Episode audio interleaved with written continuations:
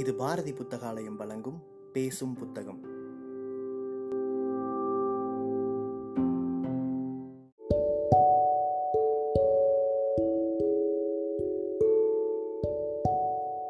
Book day இணையதளத்தின் மூலமாக முன்னெடுக்கப்படும் வாசகர்களுக்கான வாசிப்பு போட்டியில் தேர்வான சிறுகதையை கேட்க இருக்கிறீர்கள்.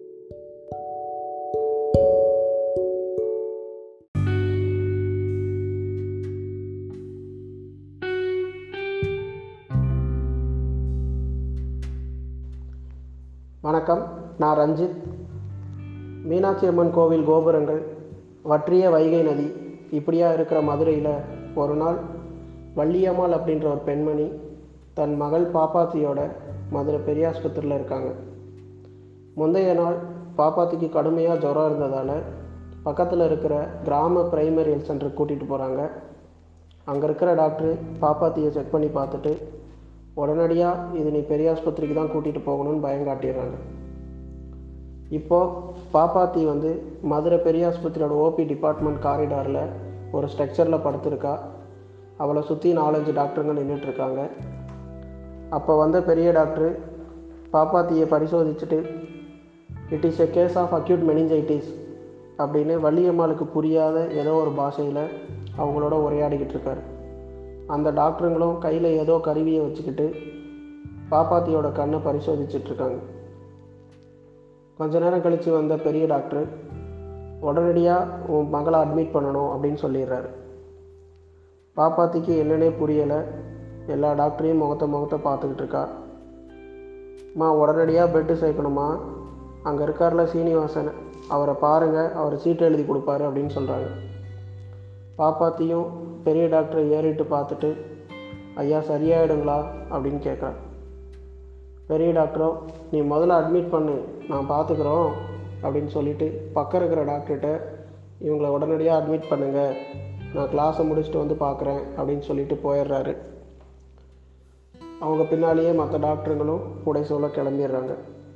இப்போ சீனிவாசன் அந்த அம்மாவை கூப்பிட்டு அம்மா உன் பேர் என்னம்மா?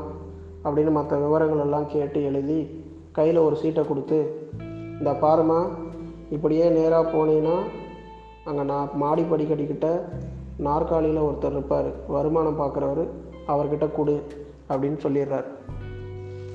ஐயா ஐயா மகளை அப்படின்னு இவங்க கேட்கவும் அதெல்லாம் ஒன்றும் ஆகாது இங்கேயே இருக்கட்டும்.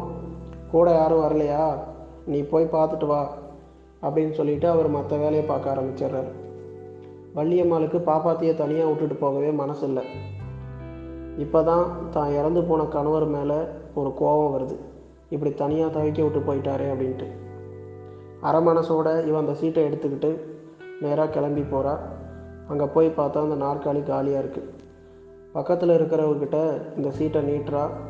அவர் ஓரக்கண்ணால் பார்த்துட்டு பொறுமா அவர் வரட்டும் அப்படின்னு சொல்லிடுறாரு. இவளுக்கோ தனியாக விட்டுட்டு வந்த மகக்கிட்ட போகிறதா இல்லை காத்துக்கிட்டு இருக்கிறதான்னு தெரியலை. ஒரே மனக்குழப்பத்தில் இருக்கா? ரொம்ப நேரம் ஆகுங்களா? அப்படின்னு அவங்கக்கிட்ட கேட்கவும் பயமாக இருக்குது இந்த சமயத்தில் தான் மருமகனை பெட்டு அட்மிட் பண்ண வந்த வருமானம் பார்க்குறவர் பொறுமையாக வராரு. வந்து மூக்குப்பிடிலாம் போட்டுட்டு சுறுசுறுப்பாகி நாற்காலியில் உட்கார்றாரு. அரை மணி நேரம் வரிசையில் காத்துக்கிட்டு இருந்ததுக்கப்புறம் வள்ளியம்மாள் அவர்கிட்ட சீட்டை கொடுக்குறா. சீட்டை வாங்கி பார்த்தவர் டாக்டர்கிட்ட கையெழுத்து வாங்கிட்டோமா? இல்லை கையெழுத்து இல்லையே அப்படின்னு சீட்டை திருப்பி கொடுத்துட்றாரு. அதுக்கு எங்கெங்கையா போகணும் அப்படின்னு இவன் புரியாமல் கேட்குறா. எங்கேருந்து வந்த அப்படின்னு அவர் கேட்டதுக்கு மூணாண்டிப்பட்டிங்க அப்படின்னு பதில் சொல்கிறா அவரோ சிரிச்சுக்கிட்டே அம்மா மூணாண்டிப்பட்டி சீட்டை கொடுமா அப்படின்னு திரும்ப வாங்கி உன் புருஷனுக்கு என்ன வருமானம்? அப்படின்னு கேட்குறாரு. அவர் தான் இறந்துட்டாருங்களே அப்படின்றார். உனக்கு என்னம்மா வருமானம்? அப்படின்னு கேட்டதுக்கு அறுப்புக்கு போனோன்னா நெல் கொடுப்பாங்க கம்பு கேழ்வரகு தாங்க அப்படின்றா. ரூபாலாம் தரமாட்டாங்களா? சரி சரி தொண்ணூறுரூவா போடுறேன் அப்படின்னு சொல்கிறா ஐயா மாதங்களா அப்படின்னு இவ கேட்கவும் ஒன்றும் பயப்படாதம்மா சார்ஜ் எதுவும் பண்ண மாட்டாங்க. இந்த சீட்டை எடுத்துகிட்டு இப்படியே போனேன்னா இடது பக்கம் திரும்பி அங்கே அம்புக்குறிலாம் போட்டிருக்கோம்.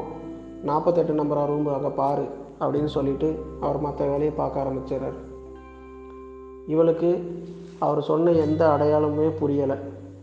திக்குமுக்காடி போய் நிற்கிறாள் வழியெல்லாம் வெள்ளைக்குள்ளா போட்ட மனுஷங்க வெள்ளை கோட்டு போட்ட டாக்டருங்க போலீஸ்காரங்க சாப்பாடு கொண்டு போகிறவங்க நர்ஸுங்க இப்படி எல்லாருமே அவசர அவசரமாக எங்கேயோ போய்கிட்டு இருக்காங்க. யாரையுமே தடுத்து நிறுத்தி கேட்குறதுக்கு இவளுக்கு தயக்கமாக இருக்குது. கொஞ்ச தூரம் போனதுக்கப்புறம் ஒரு அறைக்கு முன்னால் ஒருத்தர் இவள் கையில் இருக்கிற மாதிரியான சீட்டுகளை வாங்கி வச்சுக்கிட்டு இருக்காரு. அவர்கிட்ட கொண்டு போய் இந்த சீட்டை நீட்டுறா. அவரும் கவனிக்காமல் வாங்கி வச்சிடுறாரு. கொஞ்ச நேரம் கழித்து ஒரு ஒருத்தர் பெயர் படித்து கூப்பிட்றாரு.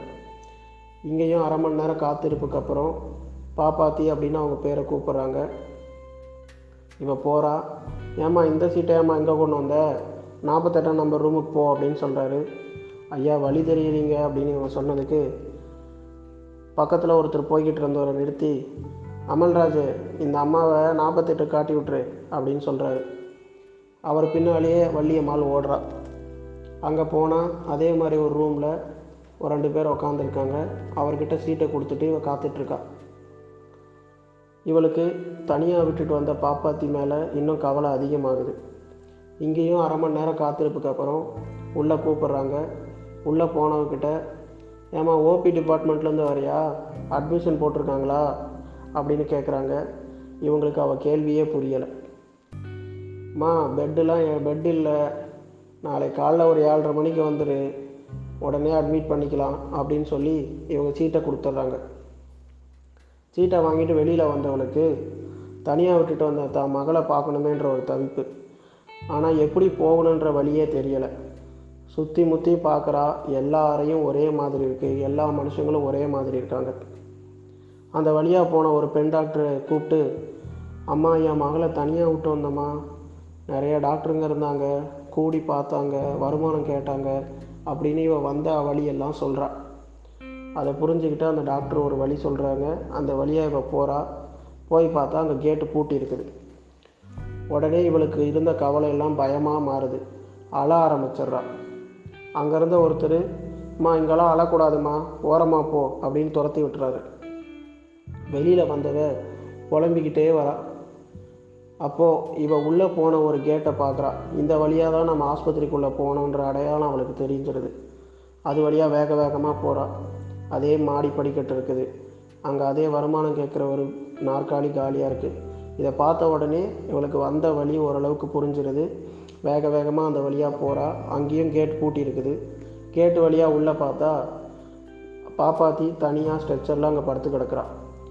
உடனே இவ பாப்பாத்தி பாப்பாத்தின்னு கத்தி அழ ஆரம்பிச்சிடுறான் அங்கே இருந்த வாட்ச்மேனு இங்கெல்லாம் அழக்கூடாதும்மா அமைதியாரு மூணு மணிக்கு மேலே தான் திறப்பாங்க எல்லாம் க்ளோஸு போ அப்படின்னு துரத்தி விடுறாரு. இவ அழுதுகிட்டே கதவை திறங்க திறங்கன்னு கெஞ்சிரா அவர் வந்து எதுவுமே கேட்காம அவர் பாட்டுக்கு இருக்கார். கொஞ்ச நேரம் கழித்து வேறு யாரோ ஒருத்தருக்காக அந்த கேட்டை திறக்கும் போது இவ உள்ளே ஓடி போய் பாப்பாத்தியை தூக்கி தான் மடியில் வச்சுன்னா அழ ஆரம்பிச்சிடுறா. அதுக்கப்புறம் வெளியில் வந்துடுறாங்க. இதுக்கிடையில் கிளாஸ் எடுக்க போன பெரிய டாக்டரு கிளாஸ் எல்லாம் முடிச்சுட்டு கேன்டீனில் போய் காஃபிலாம் குடிச்சிட்டு காலையில் நாம் ஒரு கேஸ் அட்மிட் பண்ண சொன்னோமே அப்படின்ற ஞாபகத்தோடு வராரு. ஏன்னா சமீபத்தில் தான் அவர் வந்து ஒரு ஆர்டிக்கலில் படிக்கிறாரு மெனிஞ்சைட்டிஸ்க்கு இந்த மாதிரி ஒரு மருந்து கண்டுபிடிச்சிருக்காங்க அப்படின்ட்டு. வார்டுக்கு போய் நான் காலையில் ஒரு மெனிஞ்சைட்டிஸ் கேஸ் அட்மிட் பண்ண சொன்னேனே எங்கே இருக்குது? அப்படின்னு கேட்குறாரு அங்கே இருக்கிற நர்ஸுங்கெல்லாம் அப்படி எந்த கேஸும் வரலையே அப்படின்னு சொல்லிடுறாங்க. இவர் உடனே அது எப்படிம்மா வராமல் போகும்? நான் தான் ஸ்பெசிஃபிக்காக சொன்னேனே. சொல்லிட்டு கூட போயிருந்தேனே. ஒழுங்காக தேடுங்க அப்படின்னு சொல்கிறாரு இவங்க போய் விசாரித்து பார்த்தா அங்கே இருக்கிற கிளர்க்கு சொல்கிறாரு வந்த கேஸ் எல்லாம் பெட் இல்லைங்க. அதனால் காலைல ஏழரை மணிக்கு வர சொல்லிட்டோம். நீங்கள் எல்லாம் அட்மிட் அட்மிட் எழுதுனா இங்கே என்ன பண்ணுறது நிற்க கூட இடம் இல்லை அப்படின்றாரு. ஏன்பா சீஃப் சொன்னாருப்பா அப்படின்னு சொன்னால் எங்கள் சீஃப் சொன்னான்னா முன்கூட்டியே எழுதி கொடுக்க வேண்டாமா? எங்களுக்கு எப்படி தெரியும்? அப்படின்னு சொல்லிடுறாங்க.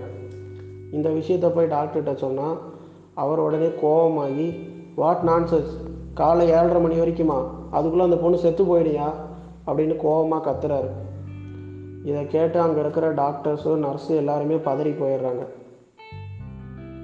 இதுக்கிடையில் வள்ளியம்மா காலைல ஏழரை மணி வரைக்கும் தான் பிள்ளைய வச்சுக்கிட்டு என்ன பண்ண போகிறோமோ அப்படின்ற கவலையோடையே தோல் மேலே போட்டுக்கிட்டு மதுரை பெரிய மதுரை பெரிய ஆஸ்பத்திரி விட்டு வெளியில் போகிறாங்க இந்த டாக்டருங்க தான் நம்மளை பயமுறுத்தி விட்டுட்டாங்க. சாதாரண ஜுரம் தானே இது. நம்ம திரும்பவும் மூணாண்டிப்பட்டிக்கே போயிடலாம். அங்கே போய் வைத்தியரை பார்த்து விபூதி போட்டு மந்திரிச்சா எல்லாம் சரியாக போயிடும் அப்படின்னு சொல்லி புலம்பிக்கிட்டு இந்த அம்மா மதுரை பஸ் ஸ்டாண்டுக்கு வந்துடுறாங்க. கடைசியாக என் பிள்ளைக்கு மட்டும் குணமாயிருச்சுன்னா உனக்கு நான் ரெண்டு கை நிறைய காசு காணிக்கையாக போடுறேன். அப்படின்னு வைத்தீஸ்வரனை வேண்டிக்கிட்டே அவள் போயிடுறான். இப்படியாக ஆயிரத்தி தொள்ளாயிரத்தி எழுபதுகளில் அரசு மருத்துவமனைகளோட நிலைமைன்னு சொல்லி சுஜாதா அவர்கள் எழுதிய நகரம் என்னும் சிறுகதை தான் இது. இன்றைக்கும் கூட அரசு மருத்துவமனைகளில் நடைபெற அவலங்களை செய்தித்தாளில் எங்கேனும் நான் பார்த்தா என் மனசில் ஞாபகம் வர ஒரு சிறுகதை தான் இது. நன்றி.